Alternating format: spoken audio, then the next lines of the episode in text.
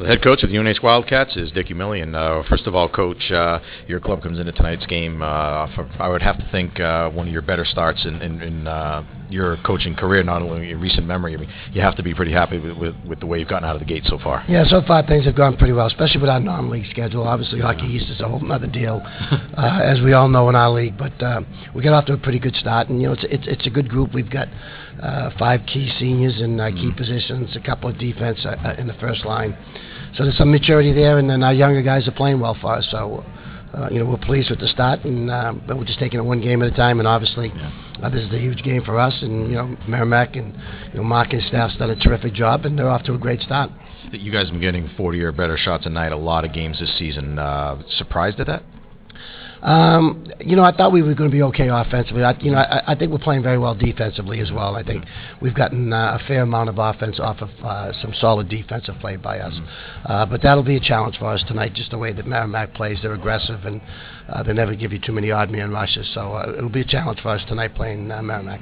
I know the top line for you has obviously been a key, and uh, one of the guys, Paul Thompson from Derry, actually played for Merrimack alum Casey Kesselring at Pinkerton. Uh, talk about how he's been this year. Yeah, he's just been absolutely terrific for us. He's a very smart hockey player, and you know, he's not going to dazzle you with speed, but he can really handle the puck and sees the ice extremely well, and is always in the right spot, and uh, he can create offense, and he's been a key for our team. Are you pleased with the way that line's come together with Phil DeSimone and Mike Sislo? I mean, obviously three guys that you knew you're going to have to count on, but you guys have had a track record and a history here too of every year, you know, the the, the, the, the sophomores step into the shoes left by the juniors, and the juniors do the same thing with the seniors. Yeah, you know, and that's uh, that's what we try to do. Obviously, it's uh, you know, Phil and, and, and Thompson played with uh, Bobby. Um, Butler last year, and, and, and Sislo was on our second line to give us some balance. So he steps in and plays very much like a Bobby Butler. So that line's playing pretty similar to how the line played last year. And a lot of that goes to Phil DeSimone and, and, and Paul, for that matter. And of course, uh, uh, in, in, goal, Matt DiGirolamo. Uh, I mean, a lot's been said about him already. This is the first time we'll have had a chance to see him. So uh, I believe I heard. I we were talking with Jocko Connolly last night. I think he said that, uh, if I understand correctly, correct me if I'm wrong. He said that you compared him favorably with Chris Terreri. That's those are uh, that's pretty high praise. You know, that's going. I tell you what, that's going way back, and we've had some great goaltenders here. And that's no disrespect to the Michael sure. Ayers and the Regans and guys like that. Brian Foster. It's just his size, his style, how he looks. He's a He's a, I wouldn't say he's a slight kid, but he's thin, he's athletic, he's a fierce competitor, and very, very quick. And I had the opportunity to be at Providence when Terreri was there his final year, and he reminds me of him. So, uh, but I tell you what, he, he was a question mark for us. Mm-hmm. I, I, think everybody felt what, what was going to be, uh, who was going to play goal for us, and he's been great, and uh, we all had the confidence in him. He's been playing terrific for us. Yeah, there were big shoes, obviously, that Brian Foster had left. But uh, I mean, was it a case of, of him knowing that during this offseason he's the guy, he's got to put in the extra work uh, over the summer to get ready? Is, is that really what made him so good this year? Yeah, I think I, I think it was the way he prepared himself last year. I mean, uh, during the whole season, he worked hard every day. He knew he had to be ready every single game. He never knew whether he was going to start or not. Uh, we went with Foster most every night. Um, you know, Foster got sick a couple of games and he uh, injured, I should say. He went in and did a great job. Uh, but he's just prepared himself the last two years, and I, I told him at the end of the season, "You're up." And uh, right from day one, he's had the opportunity to be our number one goalie, and he's he's handled it very well.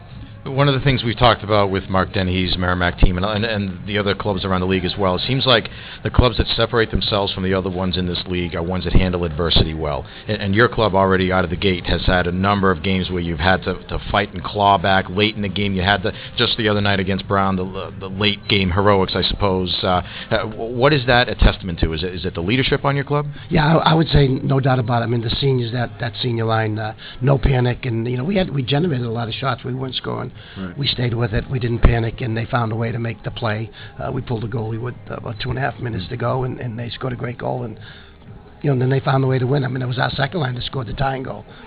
So it's a team that it's playing with some confidence. Uh, it's not it's not how we planned it to become from behind, but uh, they're, they're, they're a fun group to, to coach, and um, we got good balance there, and um, you know we're just taking it one game at a time. I know you don't want to look ahead too far. You just said one game at a time, but but, but thinking back over, you know, you've coached so many games uh, and, and uh, so many years. I'm going to make you feel old here, but I don't mean to do that. But uh, you have uh, in in your you know, recollection, uh, teams that show that characteristic early on in the season tend to do good things in the postseason? Yeah, I, you know, I think so because the younger guys are getting better and better, and you know, the seniors, the, the leadership has done a good job from day one. Uh, you know, they've uh, helped the younger guys, and the younger guys are playing. Uh, they're getting better and better every game. So I think we'll be a good team by the end of the season. Um, you know, hopefully at Christmas time we'll be an, an experienced team, and uh, but in our league, you know, we'll be playing mostly um, you know Hockey East, and Right. a- as you know, it, it, it's a tough uh, it's a tough battle in this league every single game. Uh, the, the configuration or the reconfiguration, I guess, of the corners here. Can you tell us about? I mean, I only heard about that this past week. Well, what happened and why? Well, we, we, we did a couple things. It's uh, you know I've often thought you know when we built the rink back in in '96 we went Olympic size. That's what everybody was doing.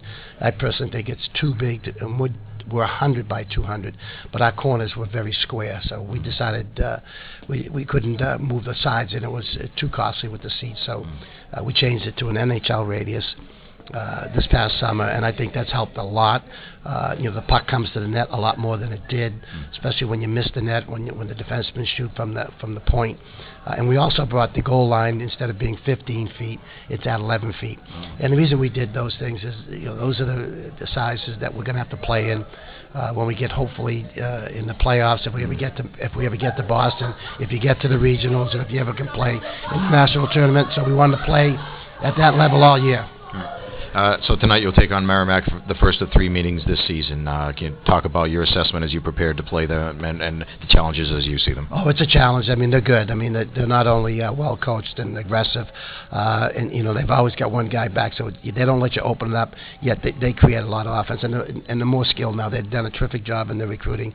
And Cannata, I think he's one of the best goalies around. So if you had to say one or two keys to the game tonight for your club, what would they be? The patience, go to manage the puck well and not turn it over, and make sure that we get rebounds and get shots to the net. All right, thanks, Coach. Good to see you as always. Happy Thanksgiving. Same to you. Great. Thank you so much. Good seeing you. Yeah. You too.